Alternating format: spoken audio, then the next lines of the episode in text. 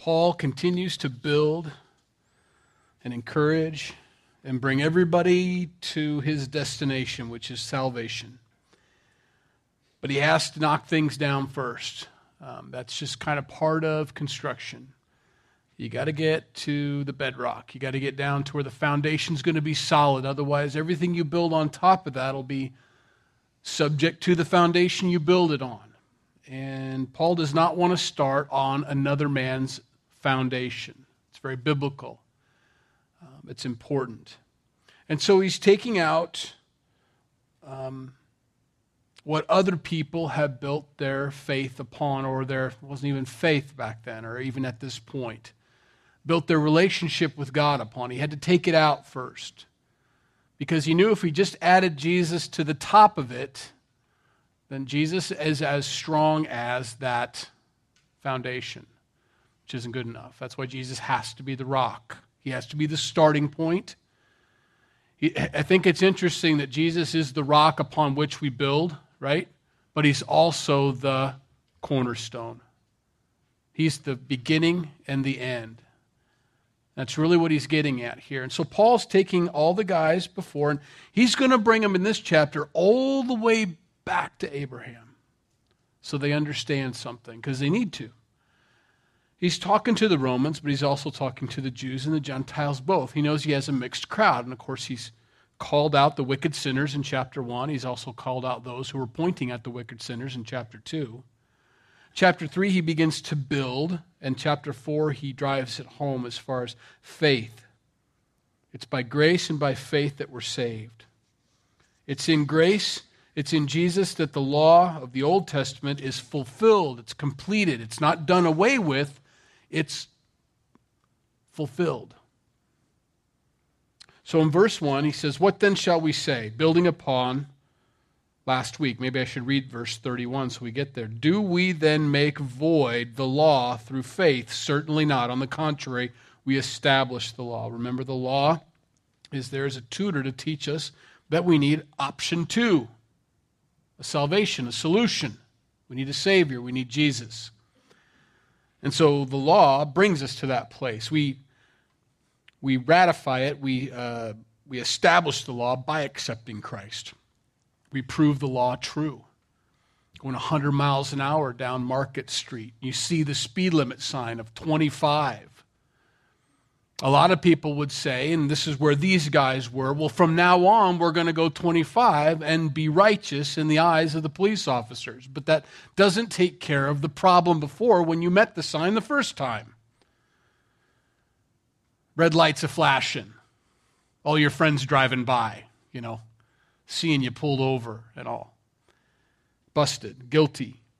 And saying that to the police officer who does nothing but enforce the law, that's all he can do or she can do to say to them, from now on, I'm really going to do it. Thanks for putting that sign up. No, no, the sign was to show you that you're a fool because anybody knows this is a residential street and nobody goes 100 miles an hour down it with or without the sign. You knew better. What if a kid had walked out in the street? You wouldn't have enough time to stop. It's all common sense. It was built in. You know this. Yeah, but from now on, I'm going to really be careful. It doesn't do any good for the transgression already, for the sin. And so the law, the sign, showed us that we needed a solution. How do I get out of this then?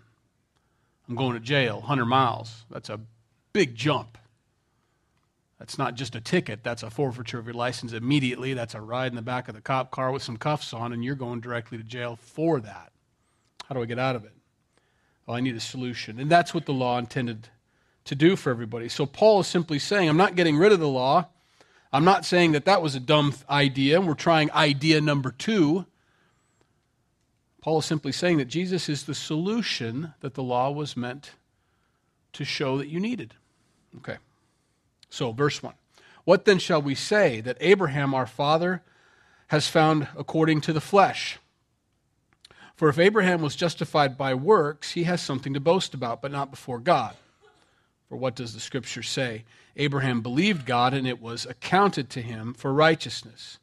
Now, to him who works, the wages are not counted as grace, but as debt. So there is the point of chapter 4 grace versus um, owed wages. Wages are something that's due. I think it's funny that when you get your paycheck from your boss, you tell him thank you. I don't. snatch it right out of his hand. It's about time. Well, they look at you kind of funny, maybe, and I've never done that. I'm kidding. But you could do that. There's nothing they could say to you. Well, that was very ungrateful. What do you mean? I worked 40 hours. I earned this. I owe you nothing. I don't owe you a thanks. You owe me the check. And now that you've paid it to me, we're exactly even. Maybe you should do that next week, see what happens. but it's kind of funny that we do that. Thank you. Thank you for this check. You're welcome. No, no, no, no, no. I gave you 40 hours of my life to this place. You owe me. That's what we're saying when we try to keep the law to enter into heaven. When people say that they're righteous before God because of the law, they show up to heaven with that same attitude, snatching salvation right out of the hands of God, saying, Nod of the head and walk through the gates. There's no thanksgiving because it was earned. There's no reason to have any love or heart or any kind of relationship. It's an employer employee contract. I gave you good works. You owe me salvation. Abraham is the example. Paul has to take these folks all the way back to Abraham.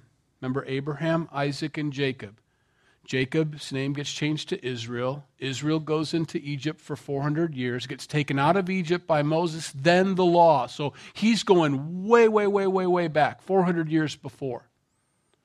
Way back. More than that. Way back. Going all the way back to Abraham, because Abraham believed God and it was accounted to him for righteousness. Now, this is probably one of the most important chapters if you can get this understood one of the things we try to teach our kids, and you try to teach your kids, is a basic principle that applies to lots of situations. You don't want to have to teach them every situation. That would take forever.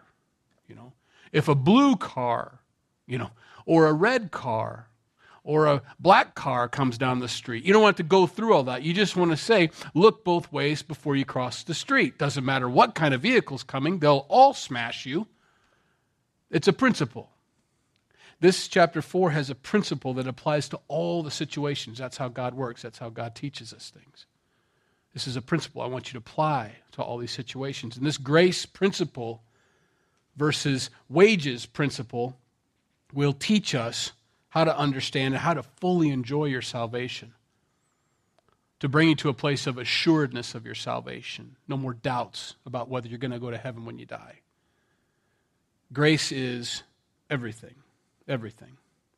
So he takes him all the way back to Abraham. Abraham believed God, and it was accounted to him for righteousness. What was? Well, let's read the scripture. If you turn to Genesis 15 6, when it happened, way back in Genesis.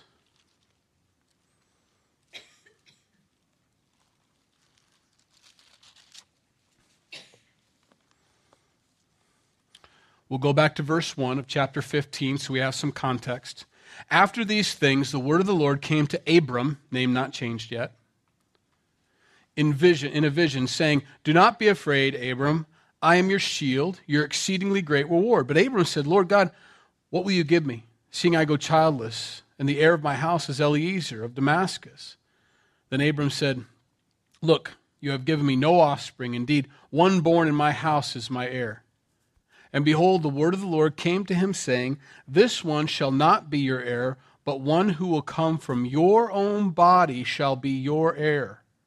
Then he brought him outside and said, Look now toward heaven and count the stars if you are able to number them. And he said to him, So shall be, so shall your descendants be. And he, Abraham, believed in the Lord, and he accounted it to him for righteousness.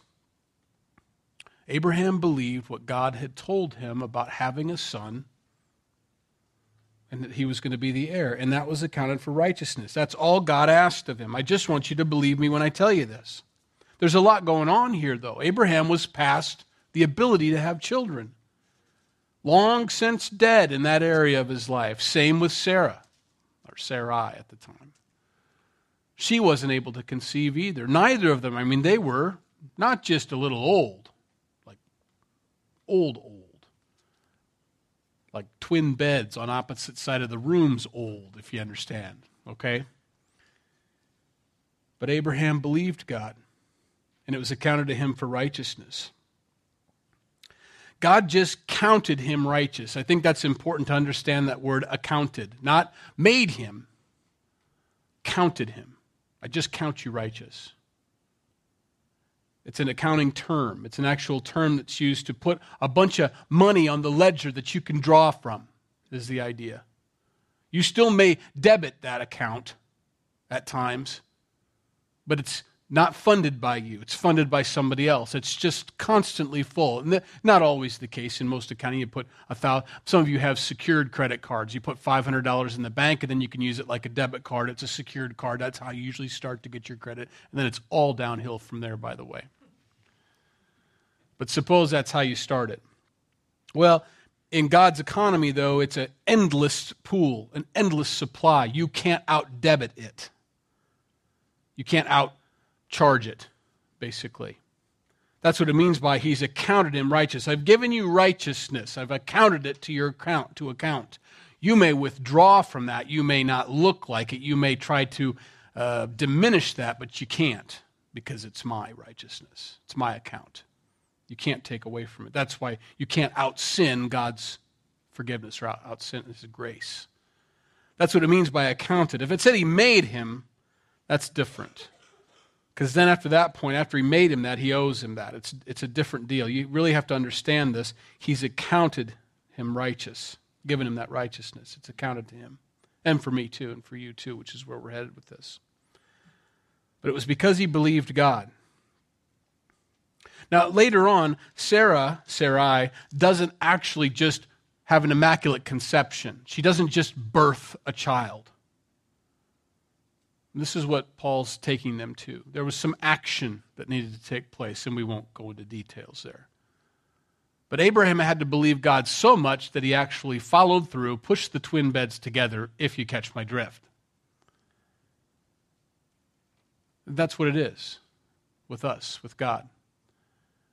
I will give you salvation. I can offer you grace. It's available to everybody, but we, by faith, have to have our part in that. This is the example we have. God counts him righteous. I don't know what men thought of Abraham. I don't know what men think of you. Mankind thinks of you or thinks of me. But my God counts me righteous. That's really all that matters since he's the judge, right? A lot of people would say otherwise. A lot of people would point to me and say, uh uh, he ain't righteous. God says I am.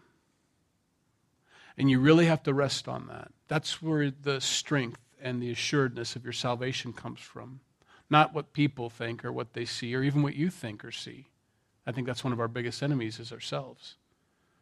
Not only is Satan the accuser of the brethren, I am the accuser of the brethren. I accuse myself all day long.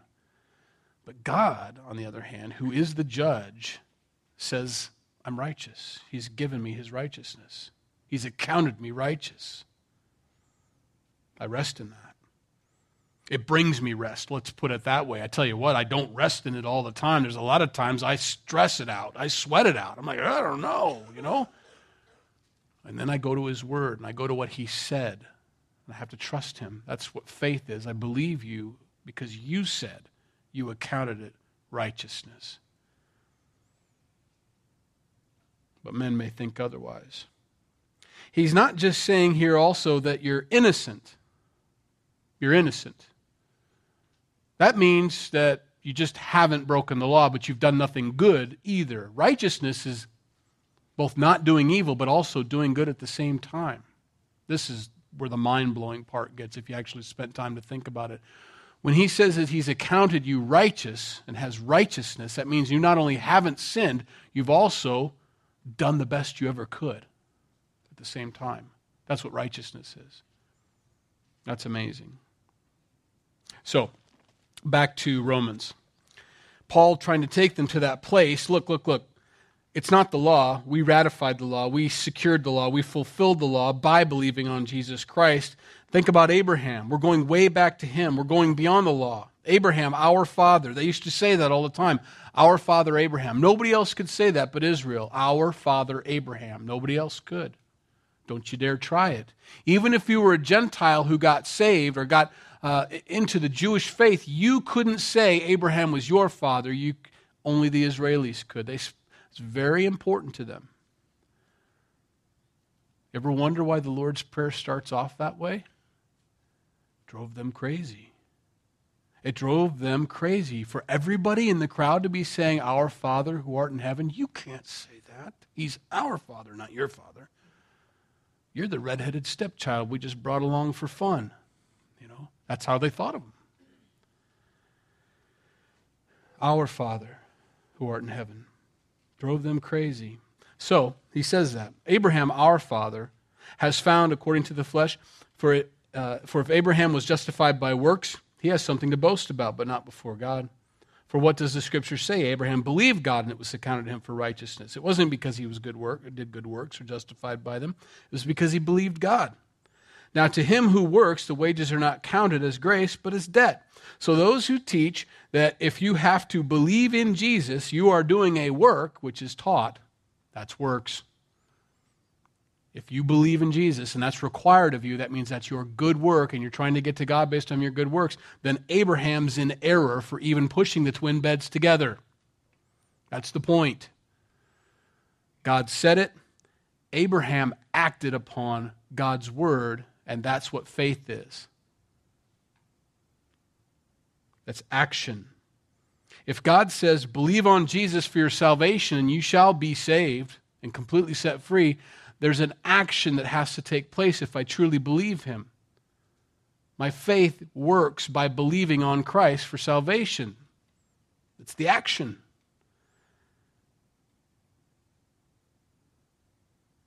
There has to be that action. There has to be a response. It's not just something that happens to you, it's something that you believe on. And belief shows up in faith by actually doing it. Now, verse 5. But to him who does not work, but believes on him who justifies the ungodly, his faith is accounted for righteousness, just as David also describes the blessedness of the man to whom God imputes righteousness apart from works. And here's the quote from Psalm 32 Blessed are those whose lawless deeds are forgiven and whose sins are covered. Blessed is the man to whom the Lord shall not impute sins. David wrote that. David understood that.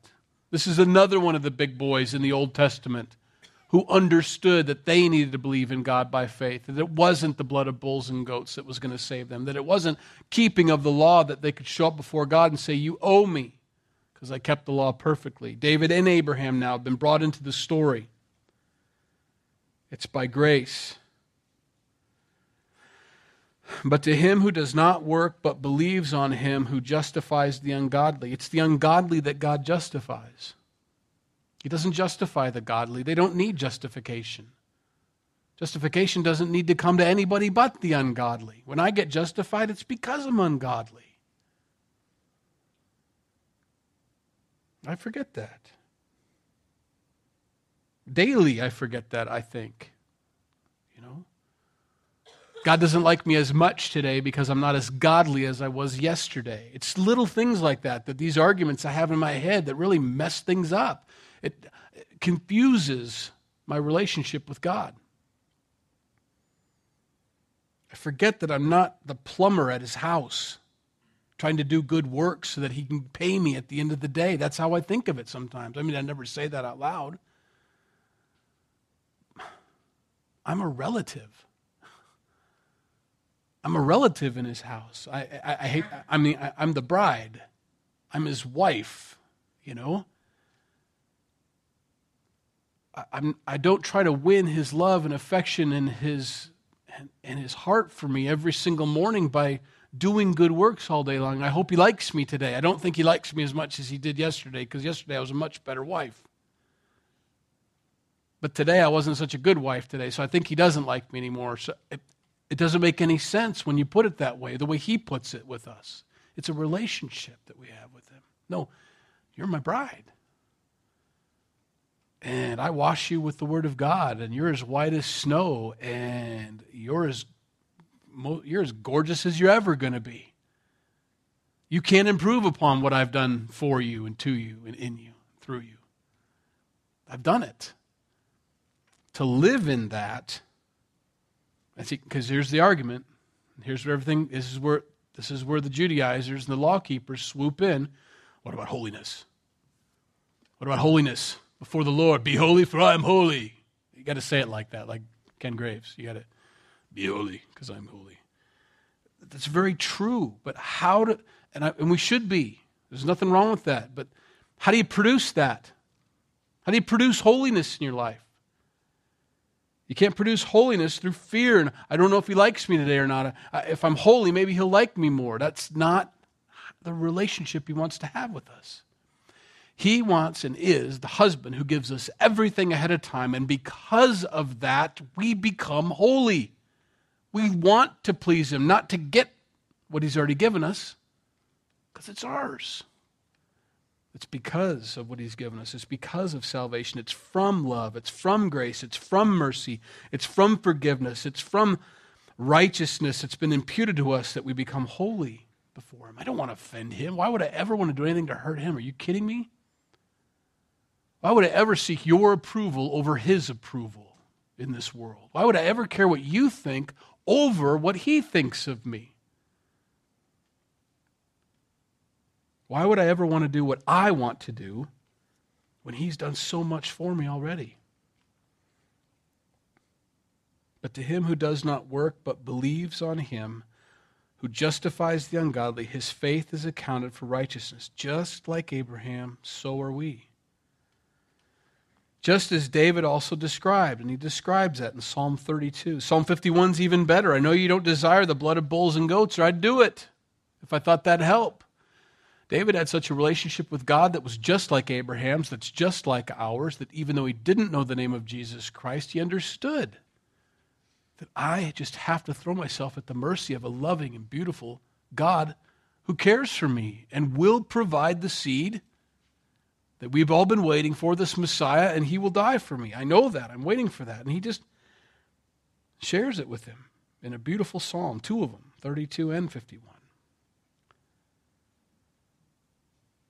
Blessed is the man to whom the Lord shall not impute sin. It is a blessing. Verse 9 Does this blessedness then come upon the circumcised only, or upon the uncircumcised also? For we say that faith was accounted to Abraham for righteousness. How then was it accounted? While he was circumcised or uncircumcised? Now that's got them searching those scriptures, right? Mm. Genesis 15 does come before Genesis 17. Genesis 17 is when circumcision is given. So 15 was said to Abraham when he was uncircumcised. You know? Paul, boy, he's smart, isn't he? Just whipping those arguments out there like that, everything they trusted in. Yeah, but you know, we're circumcised we're the Jews. Yeah, but this was given before then. That's right, it was. You know? Hmm. I love it. Smart.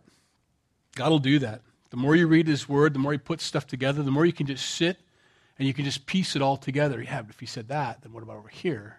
And over there? I did that. You can put together this magnificent truth of God's Word and how the common threads that go through it all. And Paul's just laying it out for him. Look, you guys talk about this circumcision all the time that you guys got your foreskins off and these guys don't have their foreskins off and that you're better than they are because. The only people that are offended by chapter 4 are those that thought they were better than everybody else. Everybody else who knew they weren't better than everybody else are totally blessed and blown away by chapter 4. That's the key. When I read God's word and I hear about his grace and his mercy and forgiveness, and I'm, if I'm uplifted by that, I'm in the right spot. If I read chapter 4 and I read about God's grace and mercy anywhere else in the Bible and it kind of bums me out because that makes me on par with everybody else in the world, then I was in the wrong spot. God's word works both ways. He brings the high low and he brings the low high. That's what he does. All at the same verse, he can do that. And that's what he's doing here. He's bringing them low like he has been to lift them up. He's not leaving them down there. He just, like I said at the beginning, has to start off with bedrock. You guys have trusted in your circumcision. You guys have trusted in Abraham. You guys have trusted in the fact you had the law. No. No, no, no. Abraham was justified because he believed God way before the law. And even when you had the law, you didn't keep the law, so you were guilty of the law, so that didn't hold true for you either. And this circumcision thing, well, if he justified Abraham before he was circumcised, then that means he's still justifying people whether they're circumcised or not.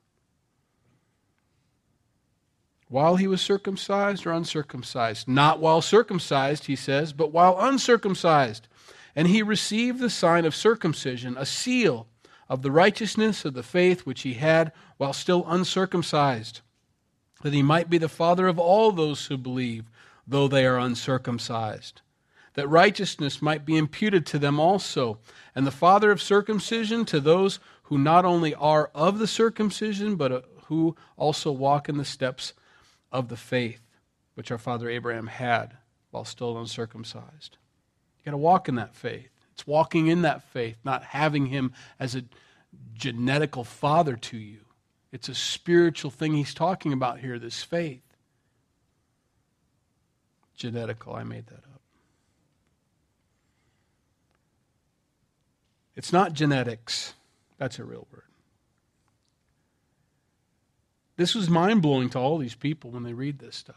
It's just mind blowing. See, we don't think of it that much. We don't talk about Abraham. You know, we don't, oh gosh, the Jews have Abraham. Who do we have? You know, we don't think about it that way. We're like, okay. I mean, to them, Abraham was everything. He was everything. They would talk about him all the time. He was the, he was just stellar to them, just amazing. Just, I mean, he was everything to them. And for him to say, for Paul to say to them, you know, you do know that he's the father of everybody who has faith, not just you Jews. It's devastating to them if they had put their trust in that. And also, by the way, the circumcision thing doesn't matter anymore. Well, you want to start an argument with people in 2017? Talk about circumcision. I read a post about how we just got to stop those Muslims. Got to stop those Muslims from doing that to those little girls. They got to stop doing that because they circumcise little girls in a funny way. We've got to stop that. They're mutilating those girls. And I just posted on there, maybe we should stop mutilating boys too. Well, that's a Christian thing. Well, we strap them down on a board and we whack things off that were intended by God and made by God and really don't have anything to do with Christianity at all. kind of what you're saying, isn't it? I mean, I'm not for the Muslims at all. I mean, I think that that's not good at all. Don't misunderstand me, but a little calling the kettle black, isn't it? well, you want to start a fight, you talk about baptism, you talk about circumcision, you talk about dietary laws. Man, watch out. It's a principle. This is what I was getting at. If you understand chapter 4, you understand how to apply it to all three of those things. Grace, by faith, is what saves us, not circumcision, not baptism, not dietary laws, not keeping of the law in any way, shape, or form. In Galatians chapter 5 verse 3, Paul says that if you get circumcised, you're a debtor to keep the whole law. If you think that helps your salvation in any way. You're a debtor to keep the whole law. I thought that's what you were supposed to do. Paul was furious when the Judaizers would come in to the Gentiles and say, Now that's great, but you must be circumcised also. No. Beware of the mutilation, he said to the Galatians. Oh, foolish Galatians, who's bewitched you that you've turned so soon? From this beautiful freedom, this grace, this mercy that you have, to, to glom onto this stuff and to go through those things that God has never called you or asked you to do. It's a principle. Do you understand your salvation? Do we understand how we're saved, the grace, the forgiveness, the mercy that God's given us? Do we understand it, that it cannot have anything attached to it there can be no addendums. There can be no nothing stapled to the backside of the grace that God's given us, the righteousness that's been imputed to us. Nothing can be added to that. Nothing. It's got to be just grace. It has to be just mercy. Anything added to that hurts it, voids it, he said in Galatians.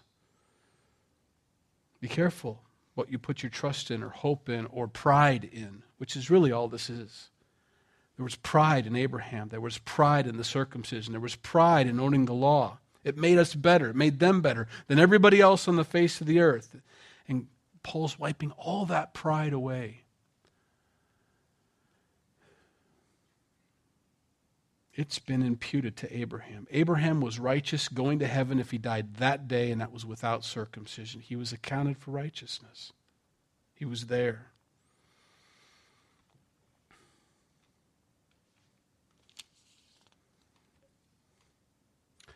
For the promise, verse 13, that he would be the heir of the world was not to Abraham or to his seed through the law, but through the righteousness of faith.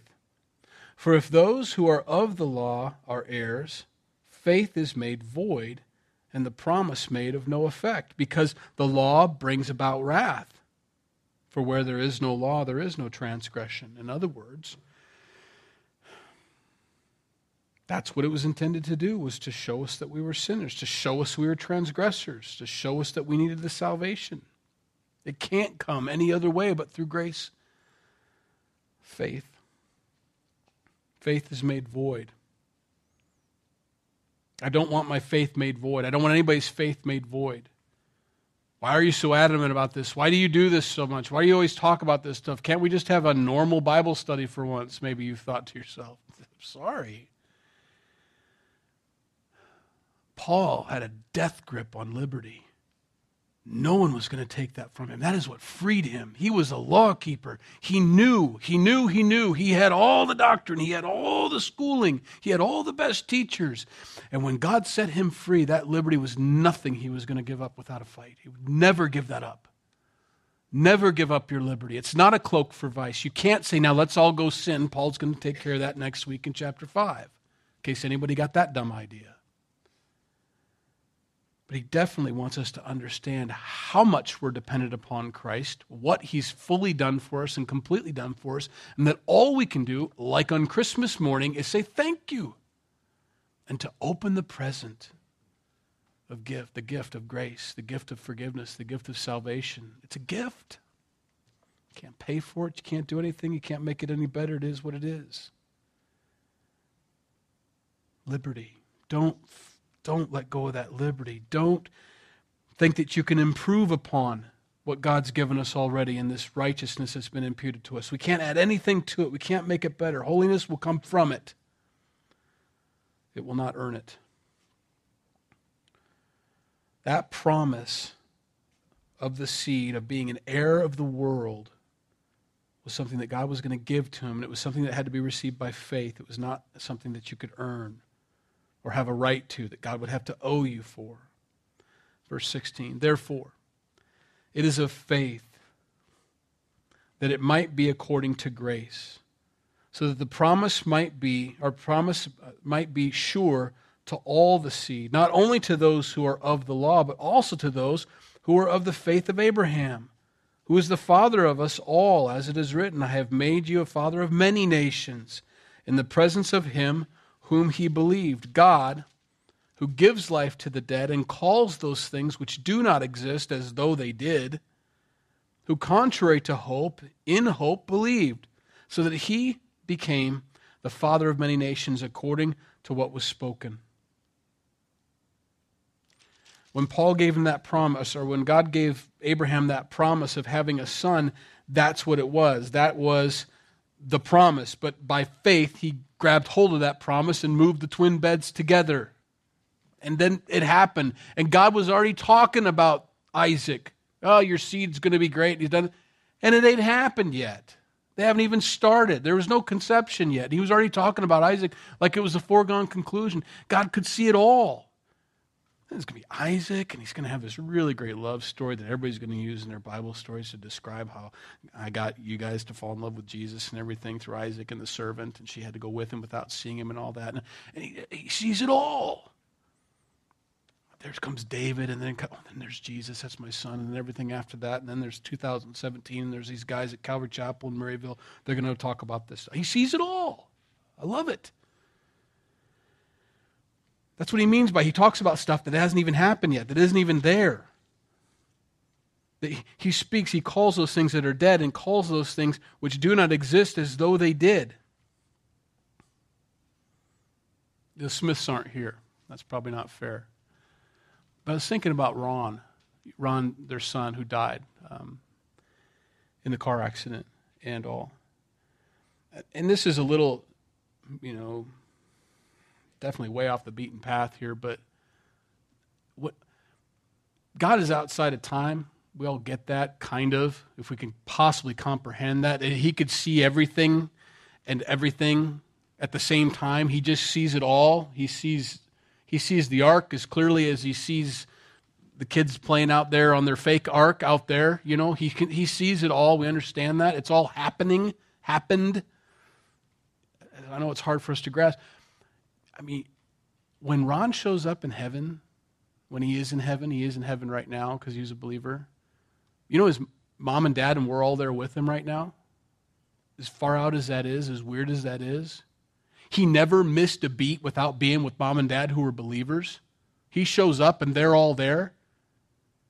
I don't know how that works. Blows my mind. I don't want to think about it too long because then it'll start smoke will come out of my ears. But that's how it is. When John writes the book of Revelation and he sees the thousands upon thousands all singing these wonderful songs, do you know he saw you and I there in the crowd? And then he writes it down, and we're just not there yet. I, mean, I know you're all like, okay, I got to find a new church. Just hold on a minute. Honestly, it's amazing. It shows when you think about it too long, it just shows you how little we are. First of all, how big He is,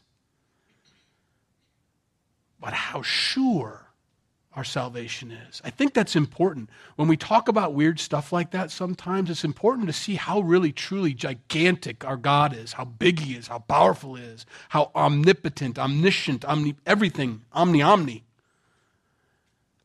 And then I wonder about my little Thursday.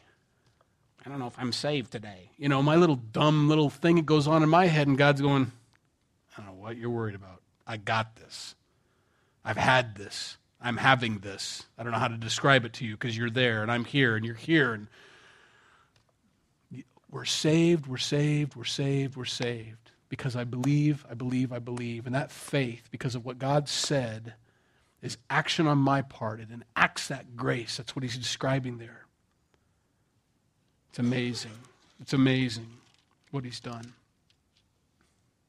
So, therefore, it is of faith that it might be according to grace so that the promise might be sure to all the seed. I want to make sure they all know that they're saved and it's available to everybody. If it was by the law and not by grace, by faith, then we wouldn't be sure. There is no assurance of salvation. You'd never know if you're okay. You'd wonder every day if I'm going to be saved. It's only when I die that I find out. If you hear any kind of doctrine that causes you to doubt whether Christ is sufficient for your salvation and you're just not sure if you're saved because there might be some things you might have missed, it's not of God. God has given us his word so that we can have assurance, assurance of our salvation. There's no doubt in my mind that I move forward in that every single day. Sin or not, I boldly come to that throne of grace. Nothing ever stops me from coming to that throne of grace. Nothing is ever impeding my eh, getting to him because Christ has paid for all of my sins. That's what it means for his righteousness to be imputed to us. I still can't get a hold of that sometimes. On my worst day as a pastor, I can still, I am as righteous as I was on my best day as a pastor. I am righteous because of Christ. I have righteousness because of Christ. It's amazing. And from that brings humility, it brings thought, it brings prayer, it brings thanksgiving, it brings obedience in my life. Teach your kids that. Teach them grace. Teach them forgiveness. Teach them mercy. Teach them imputed righteousness. Big words like that. Teach them that because it's a principle that they'll need far more than they're going to need at any college. Far more than anything they could ever learn down here from us. Good work ethic's what you need. No, you don't. Not compared to this. This is everything. This affects everything. This produces a good work ethic. This produces a great doctor. This produces a great whatever it is that God wants you to do for the next 50 years on this earth, which really doesn't matter anyway. This. Teach them this principle so they understand that because they're going to have hard days. And they're going to think things you thought would never come into their minds. They're going to think, I'm not righteous. I'm not good enough. I'm not bad. I may as well throw in the towel. I may as well go down that road anyway. I may as well give up. I may as well put that gun to my head. This forgiveness, grace, mercy, imputed righteousness will keep them on those days when Satan is at his worst. He gives life to the dead. We were dead. Every one of us were dead in our trespasses. You remember in uh, Deuteronomy 22:11, I know you, you won't, I don't remember stuff like that either. But remember when he told the priests, I don't want you to wear linen garments mixed with wool? Kind of an odd thing. This is what he's talking about. I don't want linen, grace, mixed with wool, works, ever. Ever. Only linen. Only linen. Only breezy, freeing linen. No itchy, scratchy, hot wool. Ever. I don't want them mixed. It's a sin for the priest to wear anything mixed, wool and linen. It's amazing. There's actually, you know, that Psalm, that, that 119 group that talked about not eating ham and everything. They put stuff out all the time. They also have one on this, wool and linen. They made a law out of this beautiful thing that's supposed to show us grace. Do you wear woolen linen? I don't know. Maybe. Sinner. Thanks. Delete.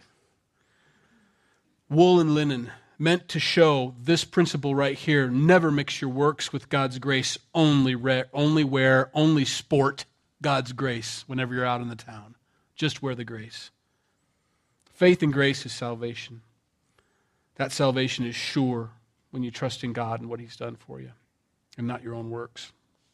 So, so shall your descendants be. And not being weak in faith, he did not consider his own body already dead, speaking of Abraham pushing the twin beds together, since he was about a hundred years old, and the deadness of Sarah's womb, he did not waver at the promise of God through unbelief, but was strengthened in faith, giving glory to God, and being fully convinced that he that what he had promised he was also able to perform, and therefore it was accounted to him for righteousness.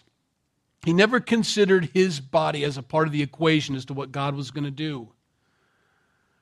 Do we grasp that when it comes to God's grace? Do I ever think, well, God's grace is awesome. He's really big. He didn't count on me, though. Because that's the idea. Abraham never for once said, That's great, we're going to have a kid, but have you seen me lately, God? I'm 100 years old. Ain't nothing going on around here, you know. He never even for once thought of his own inadequacies or his own faults or problems or inabilities. He only said, You said what? Sweet. Sarah, we're moving the beds together tonight. I mean, that's all he thought. There was no doubt in his mind.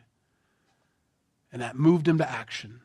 Same with our grace. Same with God's word towards you and towards I. Jesus Christ died on the cross for your sins. He was raised from the dead because he was accepted a perfect sacrifice. You don't matter in the equation. This is between God and His Son Jesus, and you got saved by believing what we just read, what we just said. It's amazing.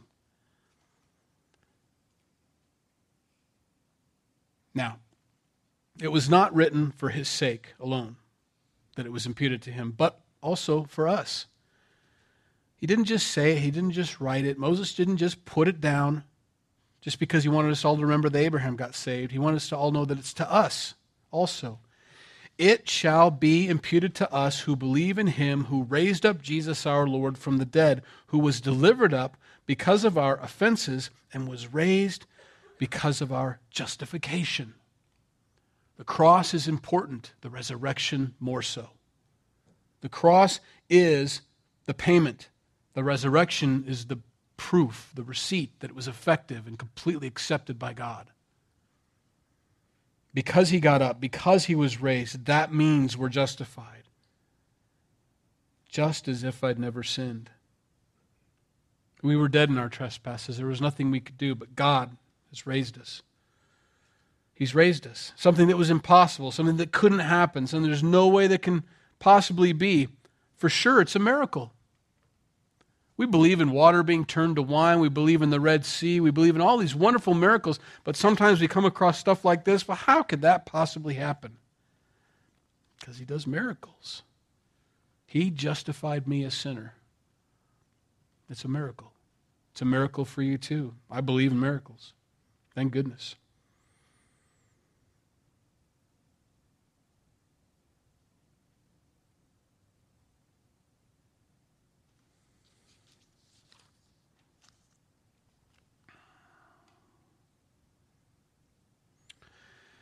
It says that he was strengthened by faith. I want to back up a few and then we'll close.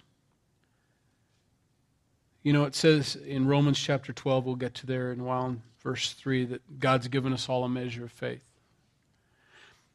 In the beginning, he says that his faith was in action. It says, and, and not being weak in faith in verse 19. Then later on, he says he was strengthened in faith in verse 20. You've got faith. Everybody has that ability to believe on God. They have it. But they have to do it. You have to. Everybody has to. Everybody I speak to, everybody I witness to, they have to use that faith that God's given them. They got to push those beds together because God said He could.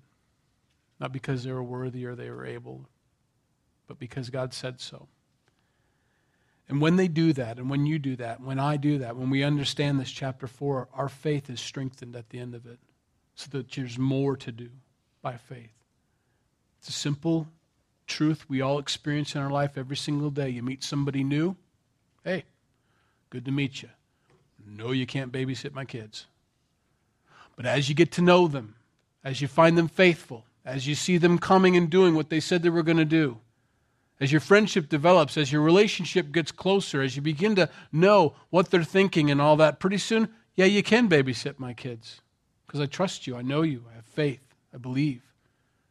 You have no idea what they're going to do with your kids, but based on past experience and how many times they've come through for you, you understand that you can trust them with more and more and more of your heart, more of your life, more of the things that are important to you. We do that every day. That's by design. It's by design because that's what we do with God. We show up with God and they say, okay, here I am. I'm going to give you a little bit. I want your whole life. Okay, well, here's smoking. All right, I can work with smoking. I'm just picking on something easy. Could be anything. Nothing wrong. Smoke them if you got them. That's really not a sin, but give you something little. You see God work there. I'll give you this then too. I'll give you that, and I'll give you this, and I'll give you more, and I'll give you this and that and this. And all of a sudden, as God comes through, every single time you realize, I, there's really nothing I can't trust Him with. I can give Him literally anything, and He'll do awesome things with it. I can give Him my job problem. I can give Him my coworker problem. I can give Him my wife. I can give Him my husband. He'll fix them. I can give them. My kids, they're yours, God. Figure them out. Remember Moses and God went back and forth with those folks. They're your kids. No, they're your kids. Uh, give them to God.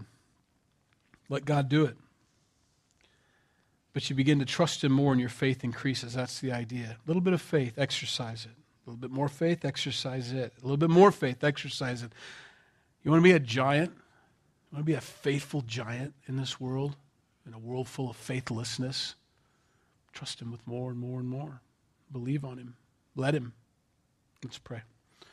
Lord, we thank you for your word. We thank you for your faithfulness. We thank you that you've given us a way of salvation, that most of us, hopefully all of us, have believed on that salvation. We believed what you said. We weren't here 2,000 years ago when your son was on the cross. We weren't here when he was resurrected. All we have is eyewitness accounts documented 2,000 years ago in this book that we hold here tonight. And yet, we believe.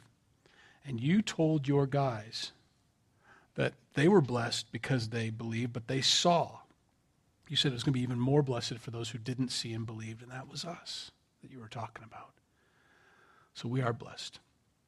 we believe by faith that your Son died on the cross for our sins and rose from the dead, justifying us.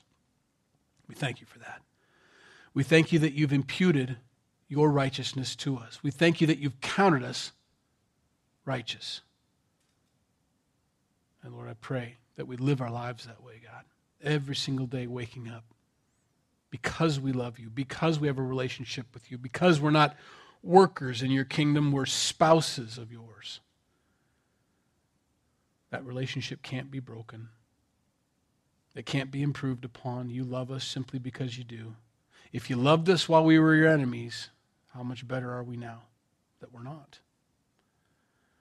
So, God, thank you for that assuredness of our salvation, the peace that it brings us, the comfort, the quietness in our minds. Now, God, while the rest the, for the rest of the time that we're down here, though, we want to live for you. We want to be in obedience to you. We want to trust you with more and more of our lives. We want to give you more and more control. Uh, we do want to give you our whole lives, honestly. And help us then to walk that way, to walk like Abraham walked, God. Never expecting anything in return, just walking at your word, doing what you told us to do. We thought about as Abraham was told to move with his whole family, go to another country, and all the crazy stuff. God, we want to be like that. Just simply believing you, taking the next, next step because you told us to. Want to live our lives that way. And I don't ever want to stop living our lives that way, God. So thank you. Lord, bless these guys as they go tonight. Bless our kids and the Sunday school teachers or Wednesday school teachers that have taken their time to study and pour into our kids this grace and this mercy that we talked about. Pouring into them you, Jesus, and your word. Thank you for them. Bless them. I hope they got more out of the lesson than even the kids did. And then also bless our little kids. I pray they grow up, not only in, at church with this grace and mercy, but in our homes with this grace and mercy.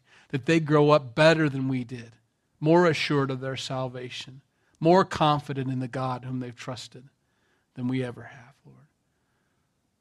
Thank you for them. In Jesus' name we pray. Amen.